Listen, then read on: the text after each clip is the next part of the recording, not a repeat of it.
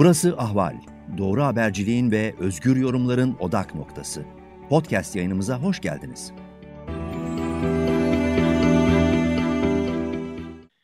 Merhabalar, e, Ahval'den herkese selamlar. Yavuz Baydar ben. Gidişat bölümündeyiz ve Profesör Gökhan Bacık'la 11 e, Eylül olaylarının 20. yıl dönümünü birlikte hatırlayacağız ve onun üzerinden değerlendirmeler yapacağız. Hoş geldin Gökhan. Hoş bulduk Yavuz, merhaba. Şimdi e, o günü önce hatırlayalım kısaca. Ben neredeydim, sen neredeydin, nasıl e, yaşadık o günü? E, ben Milliyet Gazetesi'ndeydim. O sırada okur temsilcisiydim, ombudsmandım ve orada benim bir küçük odam vardı. E, genelde açıktır televizyon e, ve e, genellikle de yani BBC veya CNN International'ı seyrediyorum ve birdenbire CNN International böyle tesadüfün tesadüfü açtım ve birdenbire bir tek kuleden çıkan dumanları gördüm ve bir müddet anlamaya çalışıyorsun tabii ne oluyor yani bu her şey olabilir yani e, yangın çıkmış olabilir işte ne bileyim e, bir küçük bir şey e, uçak çarpmış olabilir falan. E, tam o sırada yayın da tam anlaşılmış. Yani yayını yapanlar da tam anlamıştı, anlamaya çalışıyorlardı. Derken onu ona bir şekilde böyle kilitlendim. Ve o sırada işte ikinci e, uçak gelince mesele anlaşıldı ve e, gazetecilik, habercilik refleksiyle kendimi dışarı attım. Böyle Milliyet Gazetesi'nin ortasında bir kocaman bir boşluk vardır. Yani bir, bir şey boşluğu, havuz boşluğu böyle merdivenler, şeyler, e, trabzanlar filan ve avazım çıktığı kadar yani Manhattan'da ikiz kulelere bir saldırı var diye dediğimi hatırlıyorum. Böyle hiçbir tepki gelmedi. Yani e, insan şöyle bir baktılar filan. Ondan sonra e, tekrar döndüm e, ve bir geçen bir iki şey dedim çok ciddi bir şey oluyor ondan sonra. E, ha öyle mi filan falan dediler. E, baktım olacak gibi değil. E, kendimi Sami Koyen'in odasına attım. Tabii Sami Bey haberi yoktu o sırada. Dedim televizyonu açın. Yani e, burada çok açtı ve vay filan oldu. Ondan sonra e, oturduk biraz konuşmaya başladık filan. İşte o sırada diğer şeyler Hasan Cemal Bey oradaydı. E, başka e, birkaç yazar daha e, oradaydı. Böyle bir, bir ortalık bir dalgalandı ve bunun algılaması birkaç saat sürdü. Yani onu söyleyeyim. Yani ne olduğu ve bunun nasıl bir e, tarihi bir kırılma anı oldu. Öyle anlaşıldı. Yani o günü ben öyle yaşadım. Sen nasıl yaşadın o günü? Şimdi ben o zaman Fatih Üniversitesi'nde hocaydım. O gün e, o dönem postalar bir odaya geliyordu. Biz postalar alıyorduk ve benim o gün Arap Studies Quarterly'de bir makalem yayınlanmıştı. O nüshası bana gelmişti. O mutlulukla onu almaya gittiğimi hatırlıyorum. Dergiyi aldığım, e, aldım, açtım. Klasik bir akademisyen işte makalemiz yayınlandı. O arada yandaki odaların birinde bir doğa bilimlerine ait profesörün e, bir şey oluyor dediğini duydum. O zamanlar tabii nasıl bir teknoloji vardı bilemiyorum. O büyük ekrandan bir canlı yayın vardı yani görüyorduk ve tam ben e, profesörün yanına gidip ekrana baktığımda ikinci uçak oraya canlı olarak e, vurdu. Ve tabii biz şok olduk. Ee, ben uluslararası ilişkiler bölümündeydim o zaman. O anda tam senin dediğin gibi muazzam bir şey olduğunu hissettim ve ilk aklıma gelen benim yayınlanmış yazımın aslında artık geçerliliğini yitirdiğini düşündüm. Yani çünkü o makalede ben işte Türkiye-İsrail ilişkileri, Arap dünyası böyle o dönemin koşullarını hatırlarsan 11 Eylül'e kadar bir e, barışçıl bir dönem vardı işte insani müdahale, Kant falan çok modaydı konuşuluyordu. İlk aklıma gelen çok büyük bir felaketle iç içe olduğumuz İkincisi de bu yazdığım yazı hiçbir şey yaramadı diye düşündüm. Yani o onu algıladım. Tıpkı senin dediğin gibi etrafımızda bu işi hemen e, hadisenin büyüklüğünü anlayanlar olduğu gibi e, işte bu bir Amerikan tezgahı hemen bir klasik tepki verenler de vardı doğrusu. Ama ben e, çok önemini net... bir kere anlamakta geç kaldıklarını evet, bizzat evet, evet. yani ona tanık e, oldum. Yani çünkü ben benim alt onu... katımda haber merkezi vardı. Haber merkezinden hiçbir şey normalde bu normal bir tepkidir. Yani gazetelerde ben BBC Türkçe bölümünde falan çok büyük bir şey olduğu zaman yani birileri gelip bağırır. Yani çok ciddi bir şey var. İşte bilmem nerede bir terör saldırısı oldu. Yani bir yerde Tabii. bir şey oldu. Çok büyük bir deprem oldu falan gibi. Ki herkes şey olsun, uyarılsın diye. Çünkü herkes her an televizyonda, radyo başında değil. Ama dediğin gibi oldu yani, evet. Ama şöyle söyleyeyim, o günden sonra bizim bütün e, siyasete bakışımız, derslerimiz değişti. Bak yani o çok muazzam bir hadiseydi. Belki o şekliyle hiç algılanmadı Türkiye'de. Yani Türkiye'de sonradan olayı dış politik hadise olarak algılayanlar bile onun entelektüel dünyayı nasıl değiştirdiğini, algıları nasıl değiştirdiğini bir dönem açtı. Şöyle söyleyeyim, uluslararası ilişkiler jargonunda Soğuk Savaş'ın bitişiyle 11 Eylül arası interregnum, bir geçiş dönemi olarak görülür. 11 Eylül ile yeni bir döneme girildiği, işte müdahaleler devri başladı. E, dolayısıyla her şeyimizi değiştirdi o dönemde. Şöyle örnek vereyim ben.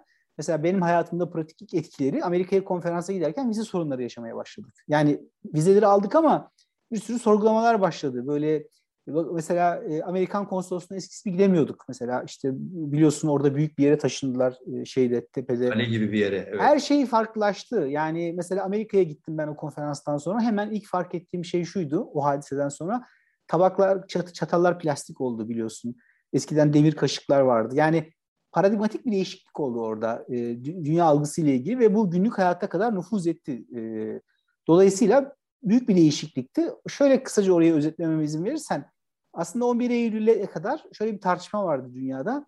Ee, yeni bir döneme gidiyoruz. Küreselleşme, işte biraz önce söylediğim kantçı bakış açısı, ulus devletler gücünü kaybediyor. Dan o gitti tekrar ulus devletler güvenlik, silah harcamaları e, na geri gidildi. Yani Hobbes'çu dediğimiz e, klasik jargon kullanırsak daha serte geri gitti. O nedenle aslında 11 Eylül uluslararası ilişkiler literatüründe muhafazakar bir hadisedir. Yani sistemi geri götürmüştür.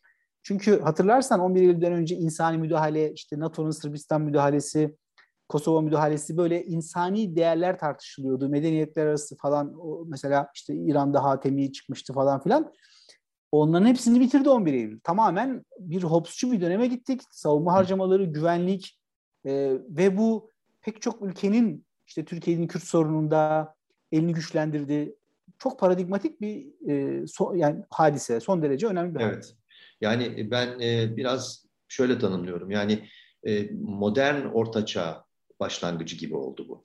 Aslında yani başka türlü bir ortaçağ. Modern içinde modernliği çok net bir şekilde barındıran teknolojik olarak özellikle ama belli ölçülerde de o e, orta çağın o tipik e, ayrıştırıcı çoklu, bilinmeyeni çok. E, aslında şöyle e, doğru şöyle aslında şu şunu yaptı 11 Eylül. Bir dönem bitirdi ama soğuk savaş gibi bir şey doğuramadı aslında. Yani biz hala o 11 Eylül'de başlayan sürecin yarı doğum halindeyiz. Ee, yani o soğuk savaş vardı. Onu biliyorduk. İki kutuplu dünya vardı. Komünistler vardı. işte Batı dünyası vardı. Bunlar kavga ediyordu. Bunun yansıması Türkiye'ye yansıyordu. 11 Eylül'den sonra ise nitekim hatırlarsan o ara dönemde arayışlar vardı. Mesela meşhur bir tartışma Huntington çıktı. Dedi ki medeniyetler arası savaş olacak dedi. Aslında bunlar bir zihinsel e, egzersizdi. Yani çünkü Batı şunu biliyordu. Bizim bildiğimiz Batı, Amerika soğuk savaşta şekillenmişti. O gidince nasıl yapacağız? Bugün hala bile Batı'da o tartışma devam ediyor. Çünkü Tabii. bir kutup olmadığı zaman insanları motive edemiyorsunuz. Yani Fransız gençleri, İngiliz gençleri niye müdahale etsin? Niye dış politikaya ilgilensin? Tüketim toplumu ortaya çıktı. O yüzden Batı'da 11 Eylül'de acaba işte radikal İslam mı olsun veya şimdi mesela Çin mi olsun tartışması. Ciddi bir kitle Batı'da o yüzden Batı'nın karşısına makul bir rekabet edecek kutup koymazsak toplumları bir e, bir kalıba koyamıyoruz. Yani onları ikna edemiyoruz. Aman sana ne falan diyorlar. Popülizm ortaya çıkıyor. Dolayısıyla soğuk savaş bitti. 11 Eylül'le o denemeler de mesela şimdi Huntington'ı çok eleştirdik o dönemde ama verdiği ülkelere bir doğru çıktı. Polonya, Hayır, Ukrayna. Ben, ben, ben, başından beri hiç eleştirmedim. Ben, ben de yazılı eleştirmedim. Ee, Huntington'ın yani, defalarca da söyledim. Hatta Tabii. yani sert tartışmalar da oldu. Huntington'ın kitabı e, son belki 30 yılda yazılmış en önemli düşünce egzersizlerinden bir tanesidir. Ama ne kadar oradaki... komplo teorisi kitabın üzerine e, yedirilmeye çalışıldı. Hiç öyle bir durum söz konusu değil. değil, değil. Son derece güçlü, keskin ve uzun vadeli bir bakışı ifade eden çok önemli bir çalışma. Şimdi orada hata yapanlar şunu yaptı. Huntington dediğimiz kişi o kitabı yazmadan önce neler yazdı? Üçüncü Dünya'da ordu üzerine kitap yazdı. Hmm. Yani aslında o kitabı e, büyük bir kariyerin sonrasında gelen bir kitap o. Yani ordu ilişkileri mesela ben bugün e, Ortadoğu dersinde ordu profesyonelleşmesini konuşurken Huntington teorileri. Yani Huntington aslında gelişmekte olan ülkeler, Üçüncü Dünya ülkeleri onları çok iyi çalıştı. O bir egzersizdi. Çünkü, ve nitekim ama o da yani Batı kalkıp e, kısmen olmakla birlikte bir İslam-Batı ikilemi o da olmadı. Şimdi evet, olmadı. Şimdi dolayısıyla Batı'nın şöyle bir problemi var 11 Eylül'den sonra.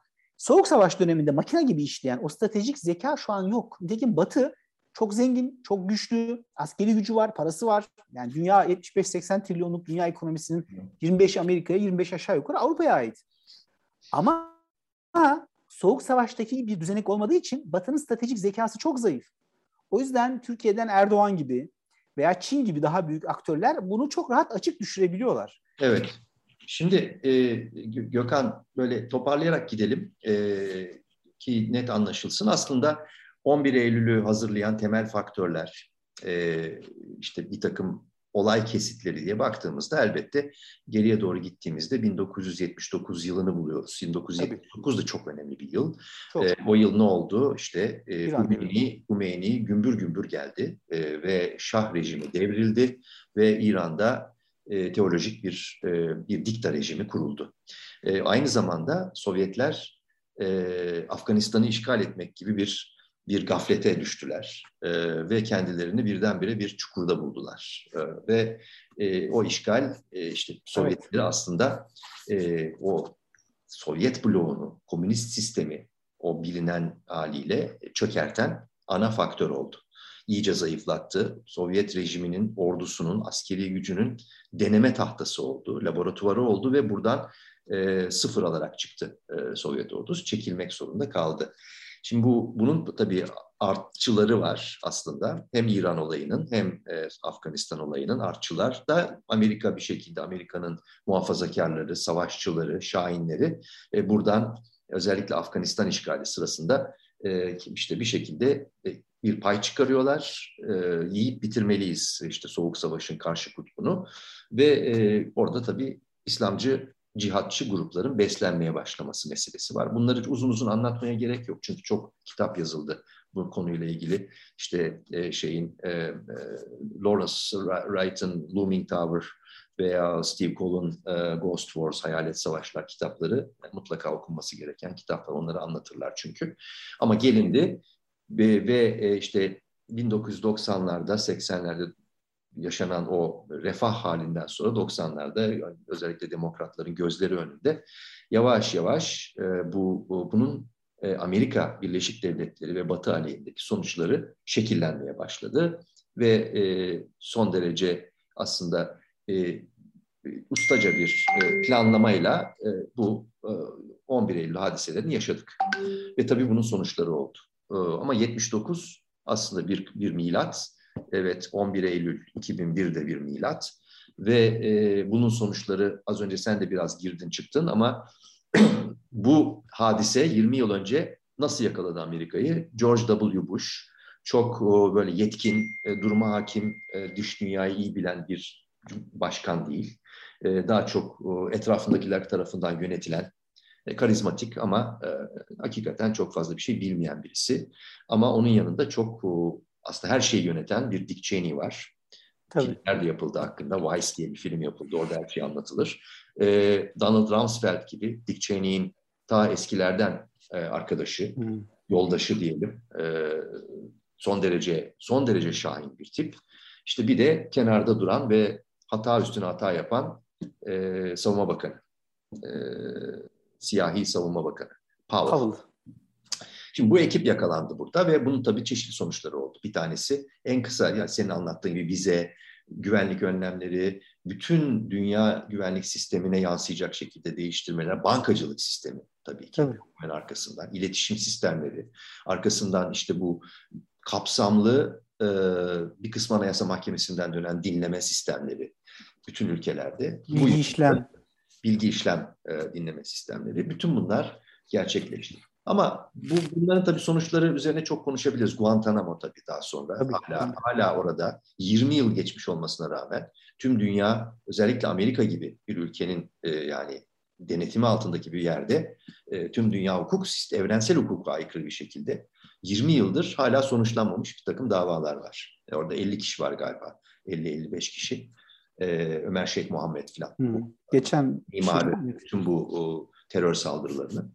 Yani bir de o, o da var tabii. Ama şuradan ilerleyelim ve böyle biraz toparlayalım konuşmayı, öyle noktalayalım. Ee, en önemli galiba olay şu. Yani 10 yılın, 10. yılını biz seninle konuşuyor olsaydık belki çok daha farklı konuşuyor olacaktık. Ama 20. yılda şu oldu. Yani 9 şey o 11 Eylül 2001 bir de işte 25 Ağustos 2021 değil mi? Tarihi doğru söylüyorum herhalde. Afganistan'da Taliban'ın Taliban'ın can düşmanı e, işte El-Kaide ile birlikte e, Amerika Birleşik Devletleri ve, ve Batı'nın e, Kabil'e girmesi ve evet. güyle ülkedeki yönetimi ele geçirmesi, silah zoruyla ele geçirmesi. Şimdi yarın yani bugün 10 Eylül gecesi biz seninle konuşuyoruz. Yarın 11 Eylül ve Amerika bunu yine acı içerisinde o günlerin işte acısını, onun kurbanlarını anarak geçirirken Kabil'de Taliban kabineyi ilan edecek. Yani bir taraf e, kaybeden taraf olarak aslında yani fiilen e, ana, anmakla yetinecek ve diğer tarafta kazanan taraf olarak adeta adetanın altını çiziyorum 11 Eylül'ü kutlar, kutlarcasına seçilmiş bir tarihle orada hükümet ilan edecek. Şimdi bu e, yani bakıldığı vakit e, Batı ve siyasal İslam ilişkileri açısından e, ve cihatçılık ile Batı güvenlik sistemleri arasındaki bu çatışma hali açısından ne ifade ediyor bize? Bu işin bir kazananı, kaybedeni var mı, yok mu? Ve bundan sonra bizi ne bekliyor? Şimdi şöyle e, şöyle düşünüyorum ben. Evet haklısın. E, sembolik 20 sene sonra 11 Eylül'de Taliban'ın gelmesi. Bu aslında Amerika büyük bir güç orada duruyor. Yani istese yine Afganistan'a saldırabilir. Ama bence Amerika'nın e, Soğuk Savaş sonrası stratejisinin yenilmesi olarak okumamız gerekiyor. Ve burada yine büyük bir güç var, muktedir. Fakat bir stratejik e, paradigma üretemiyor Amerika. Yani Amerikan elitleri, Amerikan savaş makinesi, Amerikan güvenlik makinesi, ekonomisi dünyadaki bu sorunlara, siyasal İslam, Çin, paradigmatik bir e, tutarlı siyaset ortaya koyamıyor. Bak Türkiye konusunda da koyamıyor. Yani ben kendi kapasitemle görüştüğüm bazı Amerikalılar, okuduğum makalelerde Türkiye siyasetinin bile çok dalgalandığını görüyoruz. Dolayısıyla sana katılıyorum. Evet 11 Eylül 20 yıl sonra Taliban'ın Afganistan'a teslim edilmesi belki Amerika'nın yenilmesi değil ama Amerika'nın paradigmasının yenilmesidir. Şimdi orada şöyle bir nokta var. Şunu çok iyi biliyoruz. Aslında 79'da Üsame Bin Laden'i ortaya çıkaran ideolog Abdullah Bin Azzam. Afgan cihadı. Aslında paradoksal olarak Soğuk Savaş'ta Amerika'nın destek olduğu İslamcılar Soğuk Savaş bitince Amerika ile kavga ettiler. Türkiye'de böyle oldu büyük ölçüde. Şöyle örnek vereyim. E, çok ilginç gelebilir. Abdullah Azzam'ın Afgan Cihadına İlahi Yardımlar kitabı o dönemde Zaman Gazetesi tarafından verildi Türkiye'de. Çünkü o savaşı Müslümanlar ilahi bir yani mesela Erdem Beyazıt çok önemli bir yazar şair. Afgan Cihad seyahatnamesi var okunabilir. Sorun şu Amerikalıların yani o ilahi yardımlar Amerikan silahlarıydı. Desteklediği gruplar senin ifade ettiğin gibi İran işte yani dolayısıyla Amerika'nın bütün eski alanları, müttefikleri İslamcıların e, çünkü Sovyetler kalmayınca bu kadar e, sofistike, bu kadar direnmiş insanlar ortaya çıktı. Şimdi buradaki sorun şu. Buradan şu, şunu bekliyoruz. Batı'nın bu hadiselere bakmak için bir paradigma üretmesini bekliyoruz. Bu paradigma çıkmıyor. Ama bir tartışma var. Öbür taraftan e, hakkaniyetli olalım bu işler kolay üretilmez. Amerika'nın Soğuk Savaş'a gidişini hatırlayın. Wilson seçim kazandı. Monroe Doktrini daha önce yani bir gecede Soğuk Savaş doktrini ortaya çıkmadı. Ee, İkinci Dünya, Birinci Dünya, İkinci Dünya Savaşı filmlerini hatırlayın. İngiltere'nin yardım çağrılarına bir Amerika kolay gitmedi dönemin Churchill üzerine birçok çalışma var. Şimdi ben dolayısıyla burada şöyle bir hadise var. Birincisi şu, bu tartışma devam ediyor. İkincisi burada şuna da şahitlik olabiliriz. Bu hadiselere bakan Avrupa, Amerika ile hafif bir stratejik ayrıma doğru gidebilir. Çünkü artık Avrupalılar Amerika'nın bu tartışmasının uzun süreceğini, dolayısıyla kendi başlarına bir stratejik e, bir yola gitmeleri gerektiği konusunda Avrupa entelijansiyasında büyük tartışmalar var. Ama şu kesin, bugünkü Batı hala muktedirdir, güçlüdür. Ancak biliyorsunuz ki bütün bu gücü kullanmak bir stratejik planlama gerektirir. Bunu göremiyoruz. Tabii şunu açık söyleyelim. Harvard, Yale en başarılı yayın evleri, en e, önde gelen medya değil mi? Amerika'nın standart kuran Amerika'nın dış politikada bu kadar paradigma öğretme konusunda zaaf içinde olması ve senin bahsettiğin geçmiş dönemde bu hataları yapması yani Bush Irak'ta trilyon dolar para harcarken ve sonuç alamazken Yale Üniversitesi, Stanford Üniversitesi Amerika'da çalışmaya devam ediyordu.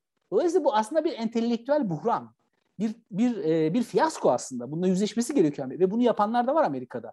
Fakat benim gördüğüm kadarıyla Biden yönetimi en azından bu önümüzdeki kalan süre içerisinde bu paradigmayı üretemeyecek. Üretemediği için de Amerikan dış politikasını az çok çalışanlar bilir. Üretemediğin zaman içe kapanırsınız.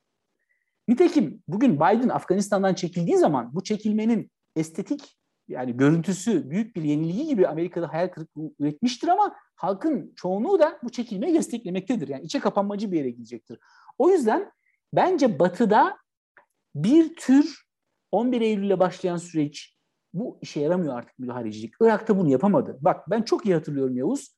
Bir konferansa gitmiştim. Orada bir profesör demişti ki Amerikalılara siz Irak'ta bu kadar yıl kaldınız. Oradan çekildikten sonra 6 ay içinde orası İran etkisi altına girecek. Üç aşağı beş yukarı bu gerçekleşti. Yani dışarıdan müdahalelerle ulus kurmak olmuyor bunlar. Bu ne Sovyetler yapabildi ne e, Amerika yapabildi. Bu bitti. Bittiği için de ama bu büyük e, enkazın içinden çıkan bu radikal unsurlar uluslararası sistemin parçası haline geldi. Şimdi bun, bunlar tartışıldı. Mesela e, bunlar yakın devlet olacak, tanınacak. Belki büyükelçi atanacak, işte bunlara vize verilecek falan filan. Dolayısıyla buradaki temel sorun şu. 20. yılında şunu tartışıyoruz. Batı güçlüdür. İçinde mukayeseli olarak e, Batı dışına göre üstünlüğünü devam ettirmektedir. Ancak Batı'nın şaşılacak derece bir dış politik strateji konusunda e, yani bir bazı metaforlar olur ya hani vücudu büyük kafası küçük şeklinde stratejik zekasının çok düşük olduğunu. Bunu da ben şuna bağlıyorum. Birkaç sebebi var bunun.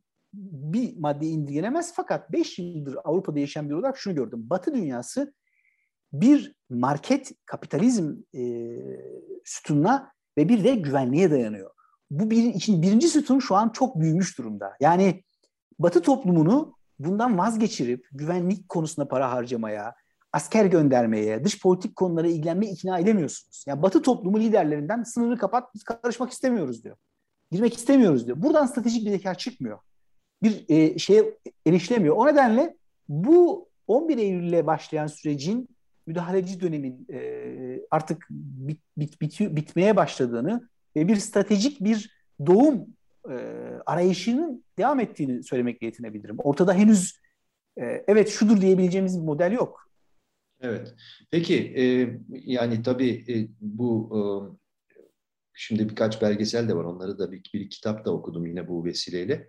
Buradaki en büyük e, bu paradigmanın ortaya çıkmamasındaki en büyük e, hata tabii Afganistan'da peş peşe yani birbirinden büyük e, yanlışlıklar. Tabii. E, Irak'ta, Afganistan'da. Hayır zaten e, şimdi yani o da çok geç anlaşıldı. Yani o zamanlar e, biz dışarıdan bakanlar bile olarak aramızda konuşuyorduk. Belki sen de hatırlarsın yani hemen 11 Eylül'ün akabinde o işte işte Saddam'ın kitle imha silahları vesaire tartışmaları geldiğinde o Rumsfeld ve Dick Cheney, Clean'in ve onları destekleyenlerin e, işte Wolfowitz'in filan bastırmasıyla hiç alakası yokken uzaktan yakından yani bu 11 Eylül'ü e, planlayan cihatçıların e, işte e, siyasal İslamcı teröristlerin daha hiçbir alakası yokken birdenbire Irak Irak Irak'a girdi Amerika. Evet, evet. Yani bu bu tabii çok çok büyük bir e, hataydı. Çok Ama çok büyük hata. Sadece o değil. O olmasaydı bile Afganistan'a sadece odaklansaydı ki orada yani Amerika Birleşik Devletleri'ne e, bu konuda çok fazla çok uluslararası bir itiraz da gelmiş değildi. Gelmeyecekti de. Çünkü haklı bir şey. Çünkü Osama Bin Laden'in büyük uzun bir süre orada kaldığı, ekibinin orada kaldığı biliniyor bu şeyde. Tabii. E, Tabii. E, Afganistan toprakları. Headquarter. Dolayısıyla o, o, o orada onu görüyorsun zaten. O, o yanlışlıklar silsilesinin e, bir türlü yani toparlanamayacak olan bir ülkeyi en olmayacak şekilde yanlışlıklarla üstelik daha da işin içinden çıkılmaz bir hale getirme hali. Ve tabii onun bir yan unsuru olarak da e, bunu son zamanlarda giderek daha fazla e, part, e, kesim dikkate getiriyor. Pakistan'ın elinin e, Taliban'ı güçlendirici bütün bu süreç boyunca 11 Eylül sonrasında da güçlendiren bir devlet olarak elinin kolunun serbest bırakılması tabii. ve göz yumulması adeta e, Pakistan'a. Şimdi tabii durum çok daha farklı. Şöyle bir soruyla noktalayalım. Aslında konuşacak çok şey var bununla ilgili de e, izleyenlerin de çok fazla detaylarla kafasını şişirmeyelim. E, İslam alemini nasıl etkiledi bu 20 yıl? Yani şeyi bir tarafa bırakalım. Yani cihatçıları, Tabii. bu vahşet yaşatanları, kadın Şimdi, e, şeriatçıları bir tarafa bırakalım. Ee, İslam alemin genel olarak nasıl? Şöyle bu çok zor bir soru. Bir tane birkaç analiz yani bitirirken bir tanesi şu. Bir yerde radikalizmi arttırmak istiyorsanız yapacağınız en e, yani bir yerde e, sosyal yapıyı yok edelim. Buradan radikal unsurları büyütelim diyorsanız yapacağınız en iyi en kestirme yolumuz oraya hava bombardımanı yapmaktır. 11 Eylül'den sonra İslam dünyasının şehirleri yok edildi. Bağdat. E, dolayısıyla bu şehirler yok olunca buralar yani şehrin yok olması demek e- elektriğin, hastanenin, okulun, Dolayısıyla İslam dünyasının e, şehir kültürünü sürdüren pek çok yer iflas etti. Hakeza Afganistan. Bu hep radikalizmi getirdi. Niye? Siz bir yerde şehir yok ederseniz insanlar alt kimliklerine geri dönerler. Yani Şam, Şam'ı yok edersen adam Kürt kimliğine geri dönecek veya kabile kimliğine geri dönecek. İşte dini, sekteryen. Birincisi bu. İslam dünyasında büyük bir infrastruktür krizi ortaya çıktı. Büyük şehirler yok edildi. Bu çok büyük hataydı. Hava bombardımanları, büyük çaplı silahlar, bombalamalar, ambargolar. Bunu şimdi Suriye'de görüyoruz biz. Bu birincisi. Dolayısıyla burada yani İslam dünyası doğal olarak radikalizmin şeyine. İkincisi de İslam dünyasında çok zor tedavi edilecek büyük bir batı karşıtlığı ortaya çıktı. Yani şu an Huntington'u bile rahmetle andıracak bir e, psikolojik bölünmüşlük var. Yani Bu kadar keskin Tabii diyorsun. tabii bu bunun içinde mesela şöyle söyleyeyim. Bugün Kemalizm 2000 yılına göre daha batı karşıtıdır.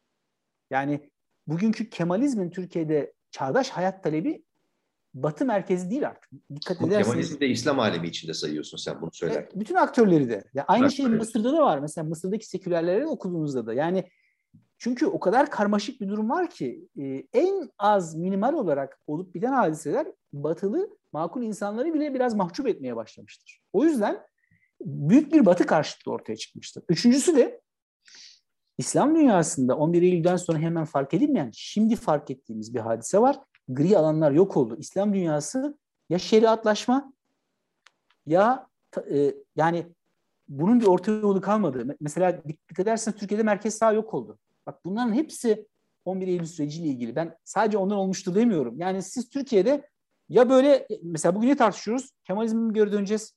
Yoksa işte bir tür İslami. Bu tartışmalar Pakistan. evet. Evet. Dolayısıyla bunlar hep uluslararası konjonktür. Niye uluslararası konjonktür?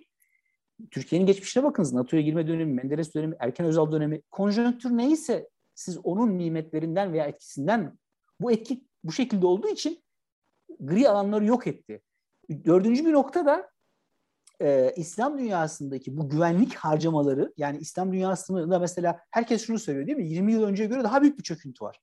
Çünkü zaten battleground olduğu için muazzam e, şey oldu. Savunma harcama yani Amerika, sadece Amerika'ya bakmak değil. Bu inanılmaz bir savaş kültürü. Her şey Şöyle savaş alanına dönüştü. Evet şöyle bir örnek vereyim. Mesela bakın şöyle son bir örneği vermeme izin ver. Şu an Türkiye'yi konuşuyoruz örnek.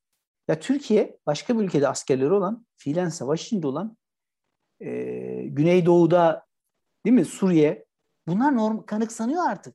Mesela benim küçüklüğümde bu düşünceler daha yani insanları huzursuz ederdi. Türkiye bu açıdan bir parça biraz Pakistan'a benzemeye başladı. Bunlar normal yani işte Afganistan'dan insanlar gelir Türkiye şeye girer.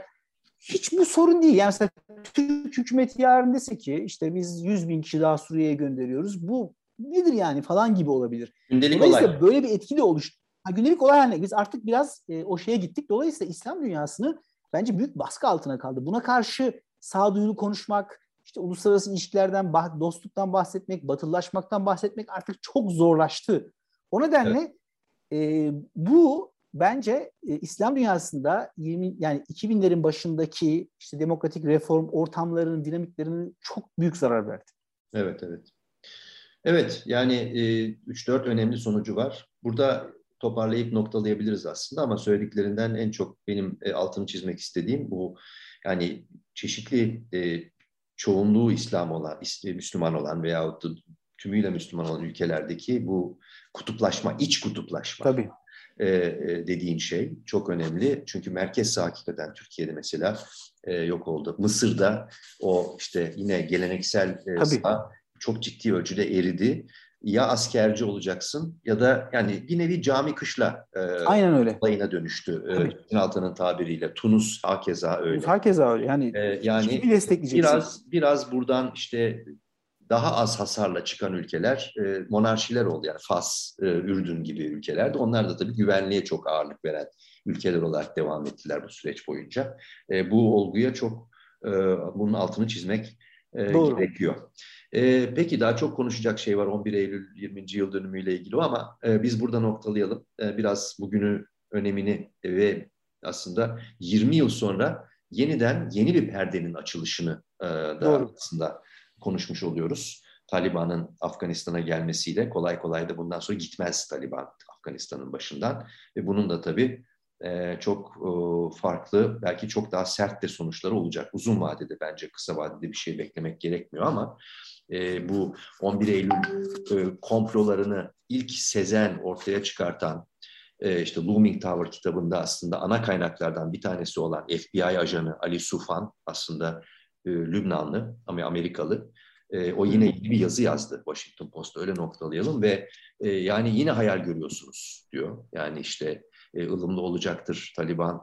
İşte e, sisteme yavaş yavaş entegre edilebilir belli ölçülerde işlerlik kazanabilir bu rejim diyorsunuz ama başınıza geleceklerden daha haberiniz yok demeye getiren çok önemli bir makale yazdı. E, ve e, sanırım e, yine e, benzer formatların devam edeceği e, ve güvenlik meselesinin her zaman gündemde kalacağı ve e, Batı'yı da giderek daha fazla kutuplaştıracağı bir döneme doğru bilmiyorum katılır mısın? e, ilerliyoruz gibi. Evet. Peki Gökhan çok teşekkürler. Ben teşekkür ederim. Bu değerlendirme için gidişatı böylelikle noktalıyoruz. Hoşçakalın.